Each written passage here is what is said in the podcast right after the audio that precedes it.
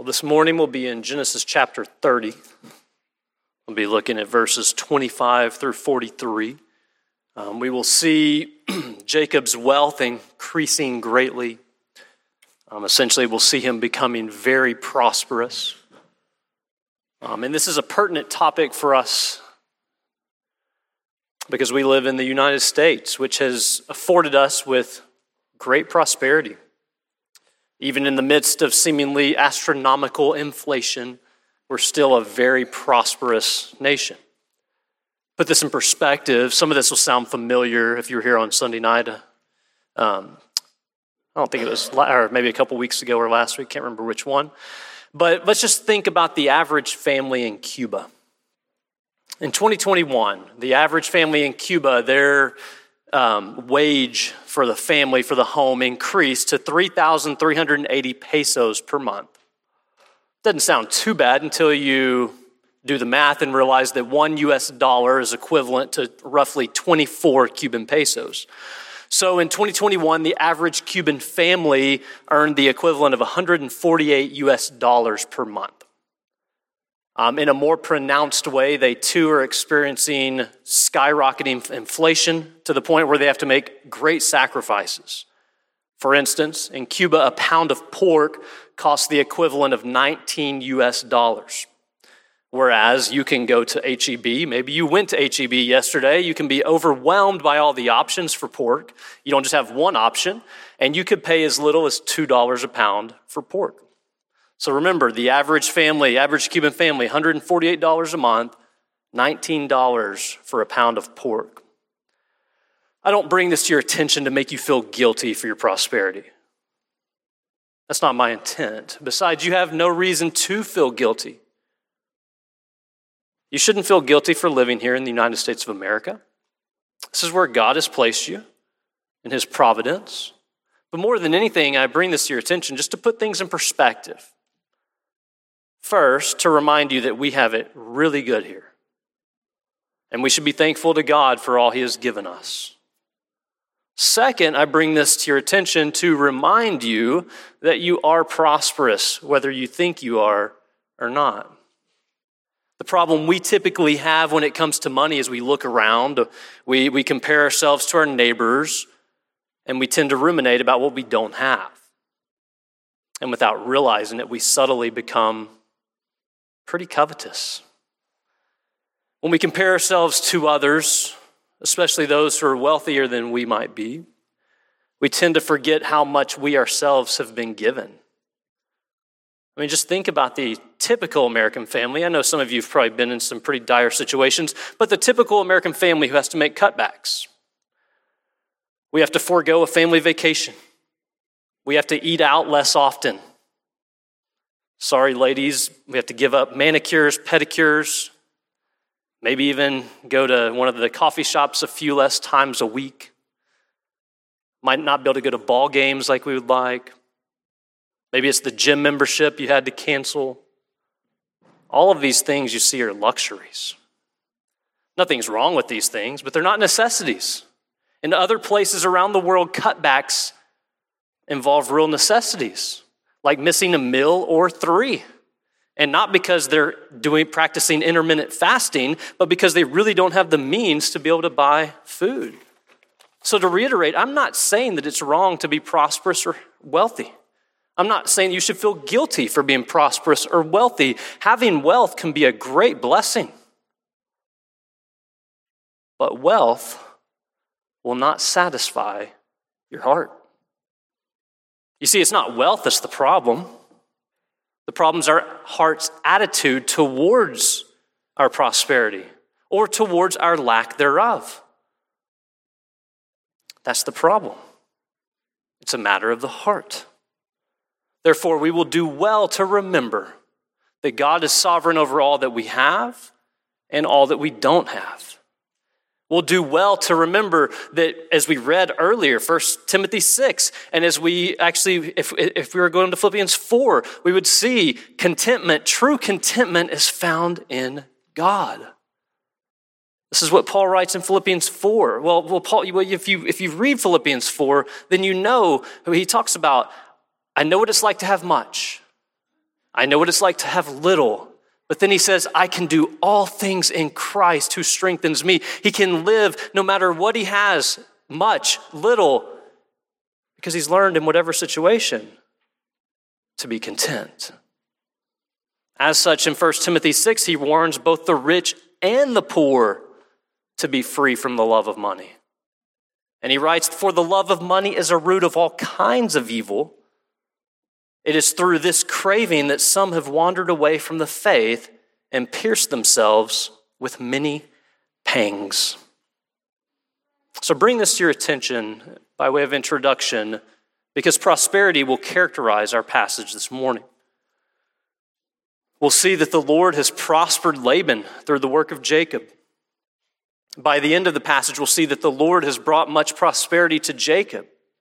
And since prosperity is a prominent theme here, I thought it would be helpful for us to walk through the, the passage and then step back and just think a little bit more deeply about our prosperity. So if you aren't already there, go to make sure you're in Genesis chapter 30. I'm going to read our passage, verses 25 through 43 and then I'll pray. So, Genesis chapter 30, beginning in verse 25. As soon as Rachel had borne Joseph, Jacob said to Laban, Send me away that I may go to my own home and country. Give me my wives and my children for whom I have served you, that I may go, for you know the service that I have given you. But Laban said to him, If I have found favor in your sight, I've learned by divination that the Lord has blessed me because of you. Name your wages, and I will give it. Jacob said to him, You yourself know how I have served you, and how your livestock has fared with me. For you had little before I came, and it has increased abundantly. And the Lord has blessed you wherever I turned. But now, when shall I provide for my own household also? And he said, What shall I give you? And Jacob said, You shall not give me anything. If you will do this for me, I will again pasture your flock and keep it. Let me pass through all your flock today, removing from it every speckled and spotted sheep, and every black lamb, and the spotted and speckled among the goats, and they shall be my wages. So my honesty will answer for me later, when you come to look into my wages with you. Everyone that is not speckled and spotted among the goats and black among the lambs, if found with me, shall be counted stolen. Laban said, Good, let it be as you have said.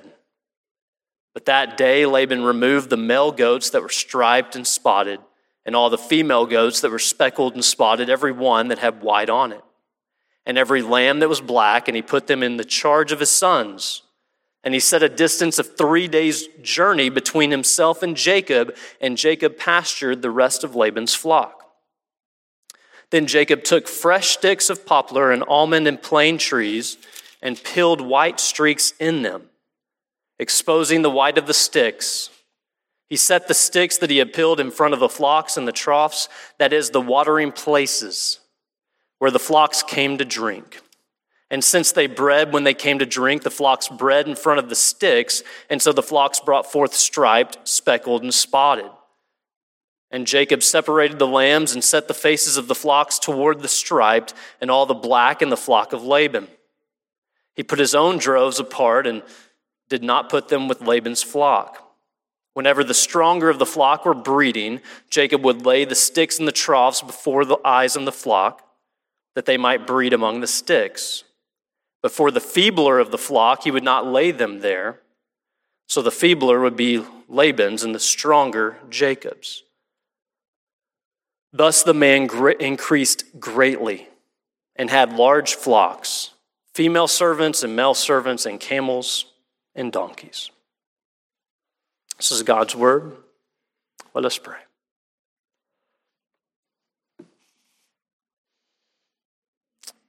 O great God in the highest heavens.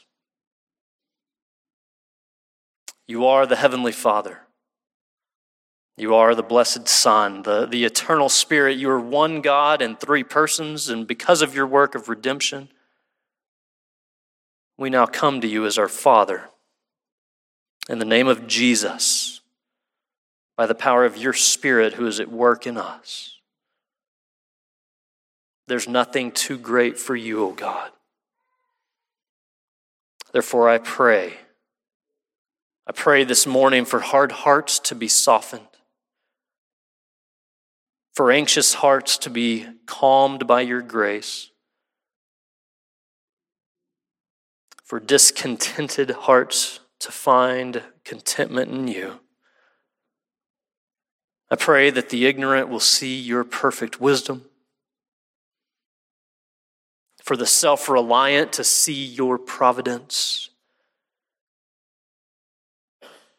and for the downcast to know your infinite joy. Pray that you will speak to us through your word this very day. Pray that hearts would be broken and that the faith of the saints would be strengthened. Build us up. Build us up as a people, O God. Grow us in grace and in gratitude. Transform us to be more and more like your Son. And I pray that you might do this through the preaching of your word. So be with us this day. Give us ears to hear. Give us hearts to long for you, to long for your truth, to long for that day when we will be with you anew. Help us, I pray. And I pray all of this in Christ's name. Amen.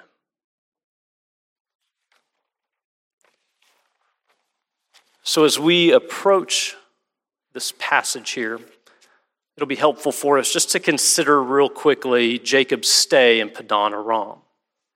Remember, he was sent out from Canaan to go to Padan Aram, and he's been here now about 14 years. When he arrived, remember Laban, he welcomed him, welcomed him with open arms, literally. He stayed with him for about a month, and Laban realized it's not good for you to stay with me and me pay you nothing, so he told him to name his wages. And so Jacob, he offered to give Laban seven years of his life, seven years of labor for Rachel's hand in marriage. After working these seven years, you know the story. He goes to Laban and he says, Give me my wife. And that night, Laban tricks him, gives him Leah, Rachel's sister, instead. The morning after, the morning after the wedding night, he goes and confronts Laban. And Laban told him it's not custom here to give the younger before the older. And he said, If you will work seven more years, we'll give you Rachel's hand in marriage. So we have two seven year periods of labor. The first seven years were marked by Jacob's, his eye is just focused on Rachel. The years went by quickly. And in the next seven years, we have sibling rivalry and we have childbirth. We saw that last week as Jacob's family increased greatly in just a short period of time. So that's the chronology seven years. So, seven years of labor, marriage to Leah, followed by marriage to Rachel, then another seven years of labor. And now that Jacob has served Laban for 14 years, and now that he has 11 sons, one daughter, he goes to Laban, as we see in verse 25, and he's basically asking permission to go home. But before he goes home, he knows that he needs to support his family. He has a long journey ahead. He has two wives, two maidservants, and 12 children. So he makes a deal with Laban to attain wealth for himself. And that's what we'll see in our passage here. Jacob will, in a sense, negotiate. They make a deal, and then we'll see that Jacob prospers greatly. Um, in your worship guide, you'll see I've, I've, divided the passage into just really two sections here um, just to help us out. Um, in the first section, in verses 25 through 34, I'm calling that the negotiation. There's not really a lot of negotiating here, but there is a deal that is struck. Um, here, what we're going to see is Jacob's desire to go home, and then the agreement that he and Laban make. After this, in verses 35 through 43, um, I've labeled this the outworking of, of Jacob's and Laban's agreement. Um, in verses 35 and 36, we're going to see Laban taking precautions to protect his wealth. And then in the rest of the passage, we're going to see Jacob, um, what I would say, using questionable breeding practices. And all in all, at the end of the chapter, we're going to see Jacob's wealth being greatly increased. So, the plan this morning is walk through the passage, hopefully, seeing the connections to the greater narrative, the greater Jacob narrative, and then step back and consider this topic of prosperity. Prosperity can be a great gift from God, or it can be a devilish obstacle to the gospel. You see, the rich man leans to self sufficiency and pride, while the poor man spends all of his time longing to be rich. And both are woefully negligent to the beauty of the gospel of our Lord and Savior Jesus Christ. The one who, although he was rich, for our sake became poor, that by his poverty we might become rich. So now that you have an idea of where we're going, let's turn our attention to verse 25. So here, this really connects us to the previous passage. At the very end of actually 24, if you look there, we see the birth of Joseph. So we have the birth of Joseph. Rachel desired to have children. And then after many years of barrenness, we have Joseph's birth. And then now, as we see in verse 25, as soon as Rachel had born Joseph. So we have Jacob now, after Joseph's birth, he goes to Laban and he says, Send me away that I may go to my own home and country. So Joseph is born. Jacob goes to Laban.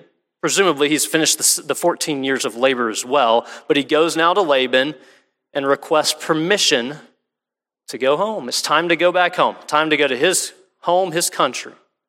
But why the connection, you might be asking? Why the connection to Joseph's birth? Why does that matter? Why is this important for us to see? Is it just mere coincidence that this happened after Joseph was born? Well, according to ancient custom, a woman's status in the family was not established and she, until she had children of her own. One commentary notes a barren woman could be and often was discarded ostracized or given a lower status and would find protection among her relatives.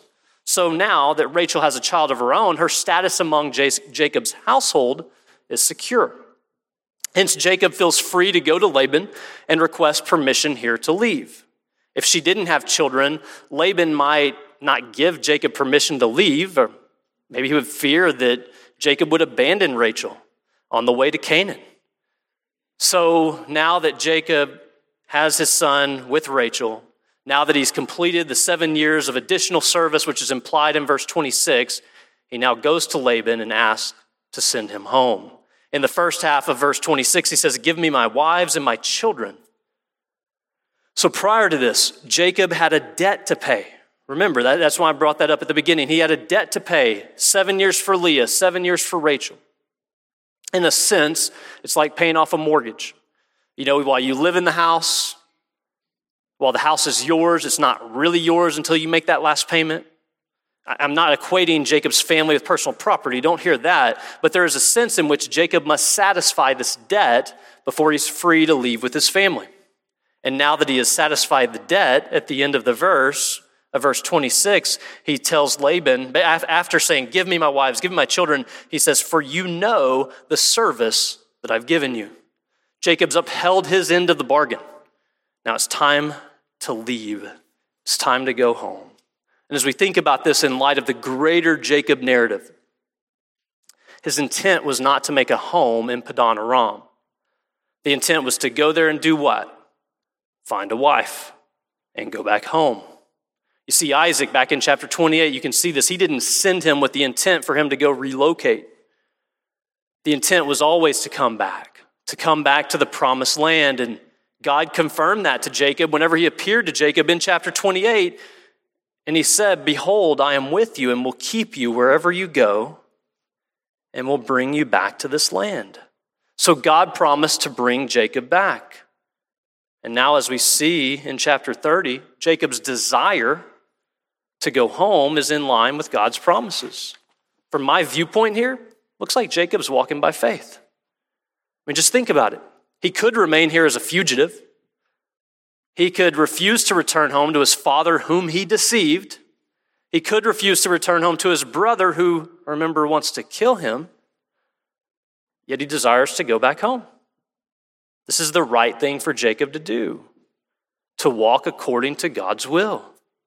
He served Laban for 14 years. That's a pretty long time, pretty long time to settle in, but he realizes this is not his home. He's always been a foreigner in the land. So now it's time to go, time to pack up and go. So he makes his desire known to Laban.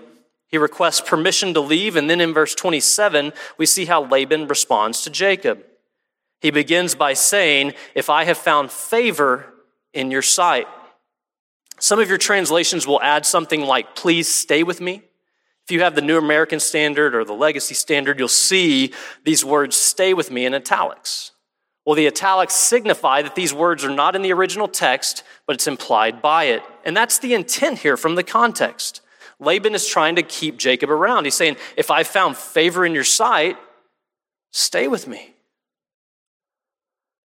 Laban has greatly prospered from Jacob's service. I mean, he says in verse 27 I've learned by divination that the Lord has blessed me because of you. Later on in the dialogue, Jacob will expand upon this. In verse 29, he says, You know how I've served you, how your livestock has fared with me.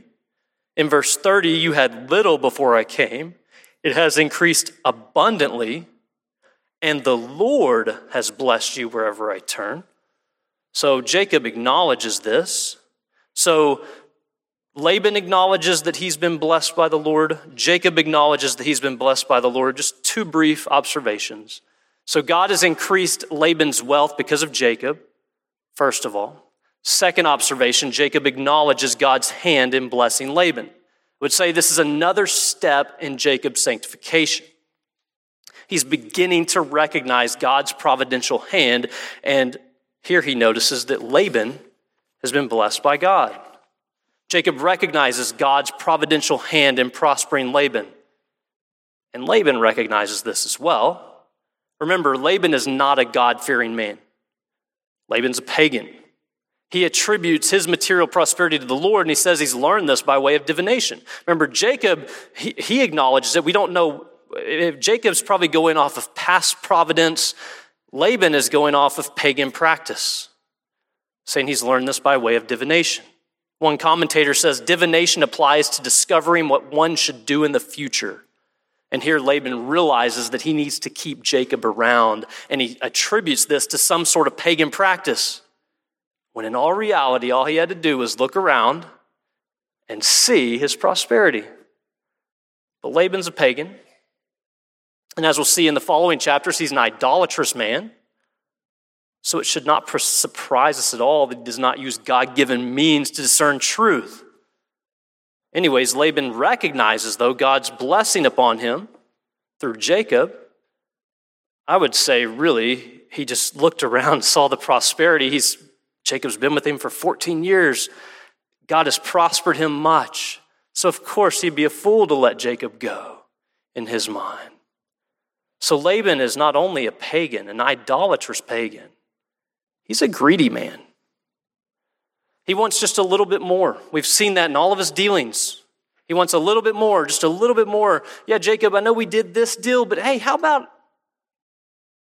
we do this? How about you give me a little bit more service? How about now, really just stay with me? Laban's greedy. He wants more. He wants more. And so, after he attributes his wealth to the Lord, he tells Jacob, Name your wages. We've seen that before. Remember back in the beginning when he first met, met Laban. And so he says, Name your wages, but this time Jacob will not be fooled. He will not place himself back in Laban's debt. He knows what sort of man Laban is. I'd say he's a little more wise, a little bit wiser this time around. And so this time he will earn his own wages. And so, after recounting the Lord's blessing in verses 29 and 30, at the end of verse 30, Jacob asked him, But now, when shall I provide for my own household also? This is an honest question. Remember earlier, I was talking about you know, prosperity. We'll come back to this. But this is an honest question. Prosperity, wealth, not wrong. Jacob needs to provide. He has a large family. He needs to provide for his family. So he asked this question after saying, I've, I've served you, you've prospered greatly, but how will I provide for my own household? He needs to meet their needs. And then Laban says, What shall I give you? And notice Jacob says, You shall not give me anything. Been there, done that. Not going to do that again. And then he will go on to make this deal, as we'll see in a moment. He will still be reliant upon Laban, but he will not be indebted to him. And so Jacob's plan, as presented in verses 31 and 32, is to pass through Laban's flock, take the abnormally colored sheep and goats for himself. Um, it's said that these colors would typically make up about 20% of a shepherd's flock. I realize we have some farmers here who know about, about sheep and goats, so please correct me afterwards on any of this. But they, he would pass through, take the abnormally colored sheep and goats, and like I say, that would make up a small portion of the flock. So Jacob's not trying to take advantage of Laban. He's simply naming his price. He'll continue to shepherd Laban's flock until he has enough, presumably speaking, to, to support his family. And to conclude, Jacob says in verse 33 So my honesty will answer for me later when you come to look into my wages with you. Every one that is not speckled and spotted among the goats and black among the lambs, if found with me, shall be counted stolen. And so when the arrangement draws to a close, after the allotted time period, Laban will go through. If he finds any flock with, with Jacob that doesn't belong to Jacob's flock, it would be stolen. And Laban, he likes this deal, and especially a deal that seems advantageous to him. He'll get to keep Jacob a little bit longer. He will gain from this deal because Jacob's clearly a good shepherd. And so he says in verse 34 Good, let it be as you have said. So that brings us to the close of the negotiation. Time's come for Jacob to go home, but before he goes home, he needs to provide for his family. So he goes to Laban and they strike a deal. And now in verses 35 through 43, we're going to see how that plays out. In verses 35 and 36, what we see is Laban, who always is looking out for number one, always looking out for himself, making sure Jacob does not get the upper hand. What he's going to do is go and actually do what Jacob was to do. Remember, Jacob was to remove the irregular colored sheep and goats from the flock. That's what we read here with Jacob's plan. But Laban is going to go do that first. And he's going to place those sheep and goats under the oversight of his sons. He's going to place them a three days journey away from Jacob. And so he's removing the irregular colored livestock, keeps them for himself. So, first of all, he's greatly reducing Jacob's share on the front end and probably hoping to reduce the number of Jacob's share on the back end. I was thinking about just an illustration of this. Laban is acting like the older brother who tells his younger brother, Hey, I'm going to give you all of my duplicate baseball cards. But before he does so, he goes and removes all the duplicates, hides them, and now the younger brother goes through the cards. And what does he find? No duplicates. In this case here, we have the agreement. It's been made. But Laban will take the necessary precautions to gain the upper hand Remember, he's a greedy man. He is not being presented to us as the champion, he is being presented to us here as the antagonist. He's a greedy man doing what he can to gain the upper hand. And so while Laban is acting underhandedly, we can't say that Jacob is necessarily taking the high road either. In verses 37 through 42, we're going to see Jacob involved in questionable breeding practices also seeking to gain an advantage for himself over and against Laban. And so, as for these questionable breeding practices, What he does, he takes sticks, as we see in verse 37. He peels white streaks in them. And so he's exposing the white of the stick. He then takes the sticks, sets them in the troughs while the flocks come to drink. When they breed in front of the sticks, we read in verse 39 that they brought forth striped, speckled, and spotted, which will be Jacob's wages. And then we see him engaging in a similar practice in verse 40. This time, however, instead of looking at the sticks, they're going to look at the irregular livestock from Laban's flock. So Jacob is engaged in what is called prenatal impressions. He believed that when the animals looked at certain images while mating, this would affect the characteristics of the offspring. There have been times in history that women have worn certain colors while they're pregnant to affect the, the gender, the sex of the child. That's something similar here, just going back to the, to the breeding. I would say this is all very similar to clock turns 1111, you make a wish. Birthday candles, you blow them out, you make a wish. There's nothing special about that. There's no guarantee that your wish will or will not come true. And here, while Jacob is using these prenatal impressions, ultimately he should have rested upon God's promises. For it's God who prospers Jacob, not his questionable mating practices. And Jacob will come to realize this. We'll see this next week in chapter 31. He will recognize it's God who's given him everything. Richard Belcher Jr., he surmises this in his Genesis commentary. Jacob will come to realize that his own scheming will only go so far and that he needs to rely on God to bless him. Thus, there is development in the character of Jacob from a prayerless schemer to a man who depends on God. So far in the Jacob narrative, we have not seen Jacob praying to God, praying that the Lord would bless the work of his hands. But we do see the Lord blessing him. We see him scheming here in some sense, but he will become a man who grows in the Lord, who will depend upon the Lord, who will wrestle with the angel of the Lord and say, Do not go until you bless me. But here we see a man who is scheming for his own advantage. So, at the end of 40, into verse 40. Jacob put his own droves apart, did not put them with Laban's flocks. He's trying to continue the scheming, trying to separate the flocks.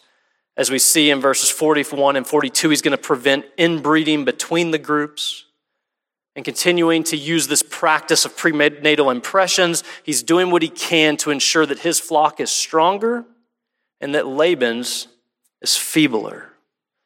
And while Jacob's method and practice is questionable at best, deceptive at worst. We read in verse 43 Thus the man increased greatly and had large flocks, female servants and male servants, and camels and donkeys. So, as we connect this to the greater narrative, we can say that Jacob's prosperity is not the result of his questionable breeding practices. It's the result of God fulfilling the promises he made to Jacob. Through Isaac, God promised to bless Jacob with great wealth and prosperity. And we see him here doing just that. This is not to condone Jacob's practice, but to say that man will not stand in the way of God fulfilling his promises. That is another reason why we could say God is the only proper object of our faith. Everything and everyone else is unreliable. God is the only reliable being in the universe. He's the only one that we can truly trust. Now, this does not mean that we adopt a posture of skepticism toward others. Rather, this means that the only proper place for our faith is God. The same God who created all and sustains all. And as we've been reminded over and over, time and time again throughout the book of Genesis, God will do as he says he will do. Therefore, we can trust him to do as he says he will do. We can trust his promises. We can rely upon him. So now that we've walked through this passage, we've seen God prosper Jacob. So we've seen Jacob go to Laban. I need to provide for my family. And then we see him laboring more. This would be another six years in which he's laboring. At the end of that six years, God increases him greatly. And the reason I say God does it is well, we know that God is the one who does all things, but then we see later on in chapter 31 that he attributes all of this to God, and God will come to him in a dream and show him that. But now, what I want to do in light of this, in light of seeing Jacob's wealth increase, I want to really answer this question What are we to think about material wealth? Remember, we live in a prosperous nation. What are we to make of it all? Should we be ashamed? Should we run headstrong into it and just get as much as we can? Well, those are the two extremes that we've seen throughout church history. There have been two extremes regarding wealth. On the one hand, is the belief that wealth is an evil to be avoided. Many will have taken passages like Luke 18, where Jesus tells the rich young ruler, Go and sell all that you have and give to the poor. And so a great number have followed suit. For instance, there was a man named Gregorius Anicius who was born to a wealthy family around AD 540. Some of you might recognize the moniker Gregory the Great. That's his name. Anyways, in his early 20s, Gregory became, became a monk. Grew up in a very wealthy family, becomes a monk. And he believed in what is called extreme asceticism. I don't know if you've gotten to that yet. Have you? So I'm sure you will at some point. Uh, Craig's class, church history, will talk about this more. But the idea here extreme asceticism. The idea is that you do everything you possibly can to avoid any sort of temporal pleasure in favor, in favor of spiritual growth. So you do everything you can to enjoy anything. Uh, I'm sorry, you do everything you can to not enjoy anything. So you don't eat good food, you only eat what you need. You don't do anything that's delightful.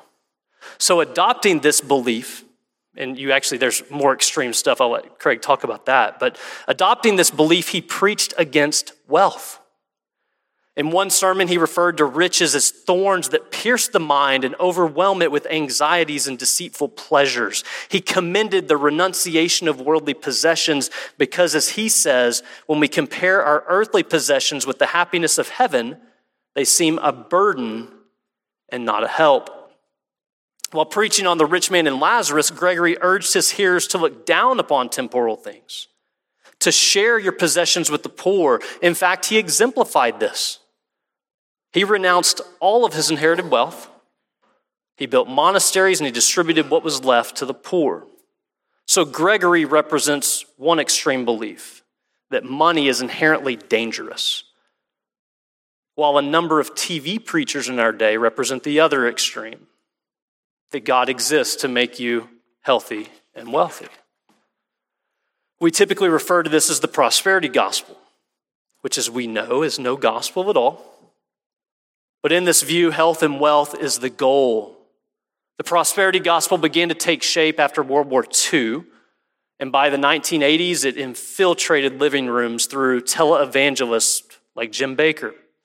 In his autobiography, he writes, I got to the point where I was teaching people instead of praying, Thy will be done when you want a new car, to just claim it. Pray specifically and tell God what kind you want. Be sure to specify what options and color you want to. That was being preached in the name of God. I haven't watched TBN or Daystar in a while, but this sort of preaching whenever I would, would uh, this sort of teaching would pervade their networks. Give a little, and God will bless you greatly. Be faithful, and God will bless you with an abundance of material wealth. As you know, this is not the gospel, this is something else entirely. In the parable of the soils, Jesus compared the seed of the gospel that fell among the thorns to the one who hears the word but the cares of the world and the deceitfulness of riches choke out the word. Yet prosperity gospels, I'm sorry, prosperity gospel preachers encourage this longing for the deceitfulness of riches.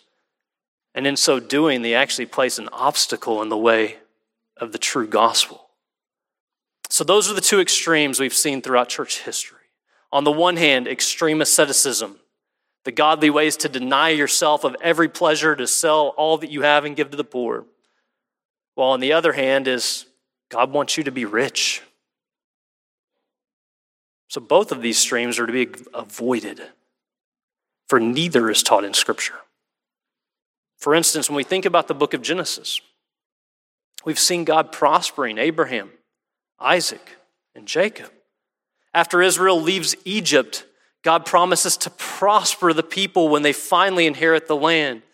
Yes, he warns them against falling prey to these material possessions, but it's not the material possessions that are the problem. It's the heart's desire for these possessions. So, on the one hand, God does not condemn prosperity. But on the other hand, prosperity is not the chief end of man. I mean, just think about it. God promised to prosper Jacob. Back in chapter 27, it was promised to Jacob that he would enjoy the fatness of the earth. And now at the end of chapter 30, we're seeing that begin to be fulfilled. He was promised an abundance. And now we have here a man who's increased greatly, receiving an abundance. So it's safe to say that prosperity is not condemned by God. But while we see the blessing of prosperity, we see that in the life of Jacob. As mentioned earlier, we also have a picture of greed in the life of Laban. As we read through the Jacob narrative, we should not see Laban as a champion, as anyone to be emulated. Instead, we should see Laban as the antagonist here. He's a deceiver who manipulates situations to get what he wants. He deceived Jacob into seven more years of service back in chapter 29 because Jacob was bringing about, or actually, the Lord was bringing prosperity to Laban through Jacob's service. Here, he tries to manipulate the situation once again for his own gain. He's self centered. He wants more and more and more because he's never satisfied. And he's willing to do what he can to get an advantage for himself, to attain greater wealth. So while wealth is not condemned, we cannot read this passage and come away thinking that we should pursue wealth no matter the cost, which is what some of the prosperity gospel preachers say. So we must not fall into either extreme. We should not fall into the extreme that says money should be avoided at all costs. And we should not fall into the extreme that says money should be attained no matter the cost. Neither extreme is taught in Scripture. In fact, the prosperity gospel of our day is explicitly condemned by Scripture. The love of money is a root of all kinds of evil. So, with that, how should we understand our prosperity? And many of you, many of us, we have much. We do, even you who think you don't. We have much. But what should we think of this? First and foremost, we must remember that all we have comes from God. Jacob eventually gets this. He eventually learns this lesson while he applies questionable practices to gain wealth in chapter 30. In chapter 31, he realizes all that he has comes from God. I've alluded to it. Let's go ahead and look at it. Go to chapter 31, verse 6. I'm going to read verses 6 through 9.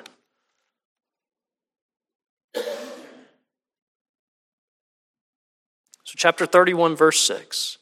He's talking to his wives, talking to Rachel and Leah, and he says, You know that I have served your father with all my strength. Yet your father has cheated me and changed my wages 10 times. Remember the greedy one. He's, he keeps changing the wages to, the implication here is to benefit him. But God did not permit him to harm me. If he said, The spotted shall be your wages, then the flock bore spotted. And if he said, The striped shall be your wages, then all the flock bore striped. Thus God has taken away the livestock of your father and given them to me. I mean, notice Jacob's response to his wealth here.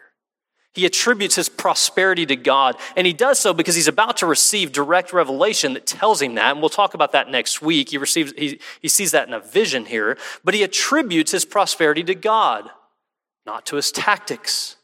Yes, Jacob worked as a shepherd, but God prospered his work as a shepherd. He didn't prosper Jacob because of his use of prenatal impressions. Just as with Rachel, as we saw last week, she didn't have children because of the use of mandrakes. She had a child because God opened her womb. Now, this doesn't deny our responsibility. We don't just sit on the couch and wait for God to, to bless us or do what He says. But this does remind us that God is the one who gives and God is the one who takes away. So that's the first thing. Remember, all that we have comes from God. Second, we're to receive all that we have with thankfulness. It's an easy one. Well, should be easy, right? But it's not always easy because oftentimes we think that we actually earned it or, or we, we received something, but we live as though we didn't receive it. But a thankful heart understands that all we have comes from God. And because it comes from God, we ought to steward it well, remembering that our wealth comes to us from God. Our children come to us from God, remembering that all these things exist for His glory. So we should use all that we have for God's glory, whether we have much or whether we have little. So we remember it comes from God. We are thankful for it all that it comes from God, and we use it well because it comes from God. And we also need to remember that we will not find contentment in material wealth. Yes, there, might, there are things that money make easier in life, sure. But you will never find happiness or fulfillment in material wealth. As Paul teaches us in 1 Timothy 6, this craving for money has led some to wander away from the faith. By desiring to be rich in the world, some have plunged to, into ruin and destruction. Therefore, Scripture calls us to be content, not because we have little or because we have much, but because we have Christ. True contentment is found in Christ alone. He's the only source of contentment. Money will never satisfy. Besides, you can be poor even if you're rich, and you can be rich even if you're poor. In Revelation 2 and 3, Jesus speaks to two different churches. One point actually speaks to seven, but I'm referring to two here. The church in the Laodicea. He writes this to the church You say, I am rich. I have prospered and I need nothing not realizing that you are wretched, pitiable, poor, blind, and naked. The church in Laodicea was rich.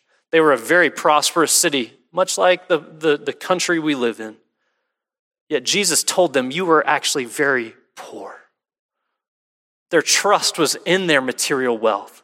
And as a result, their spiritual condition was poor and pitiable. I hope you understand money makes for a terrible taskmaster. To be enslaved to money is to be in a poor estate. But on the other hand, Jesus speaking to the church in Smyrna, he says, I know your tribulation and your poverty, but you are rich. How can a church that lives in poverty be rich? It's because they have Christ. They have the one who was rich, yet for our sake became poor, so that by his poverty we might become rich.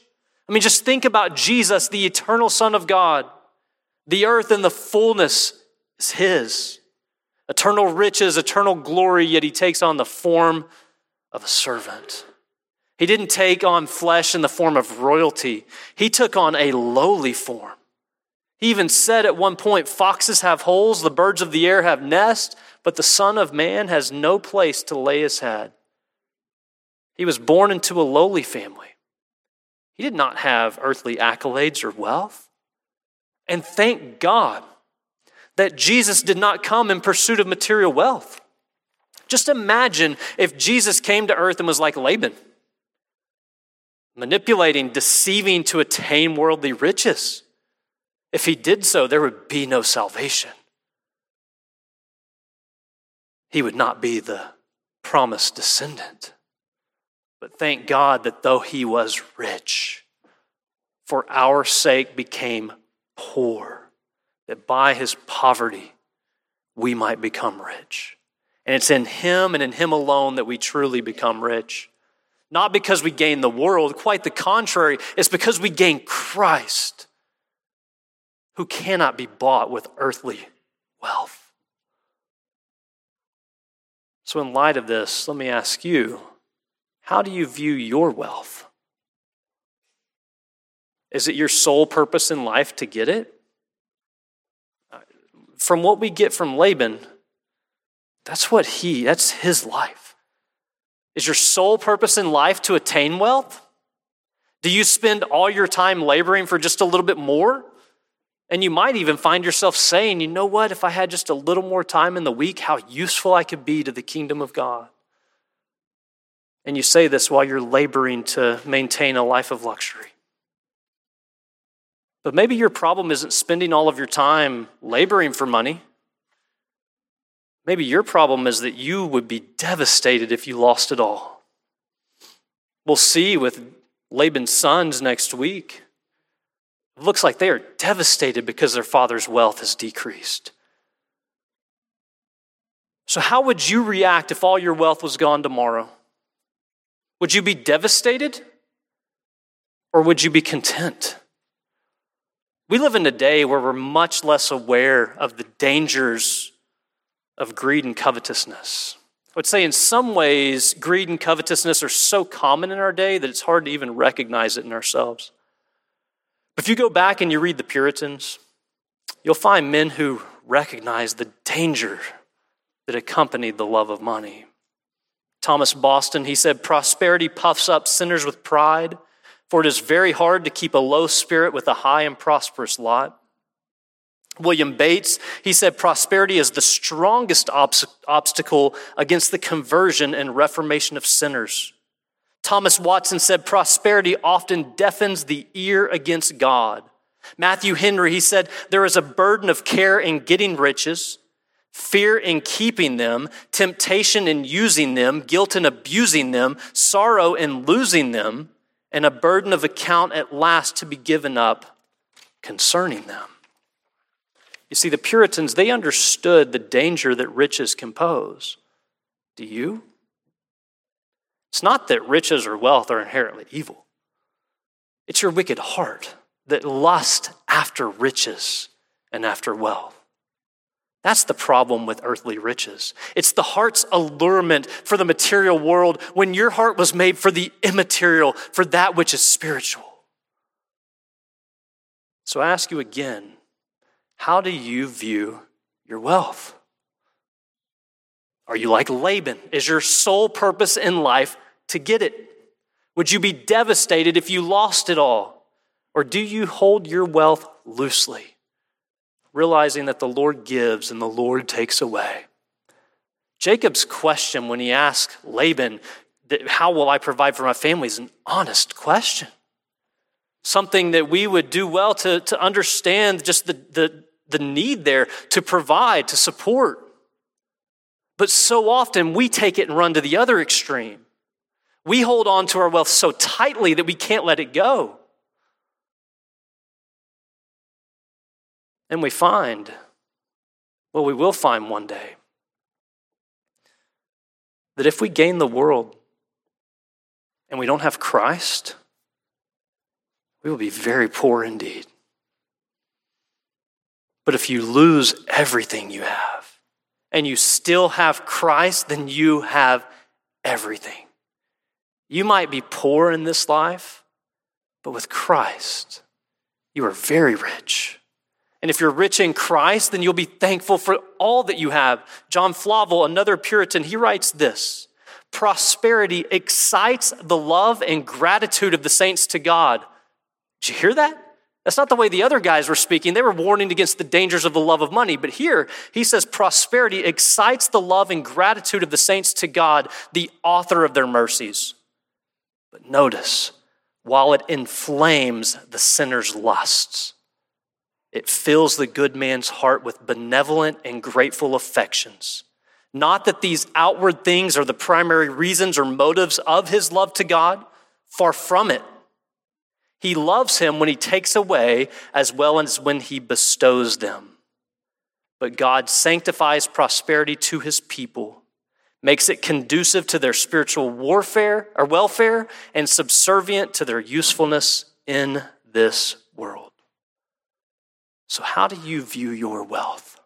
Do you see it as a gift from God to be used in service to his kingdom, or is it a stumbling block in your way? Does your wealth give you a false sense of security and self sufficiency? Jesus said it's easier for a camel to go through the eye of the needle than for a rich man to enter the kingdom of God.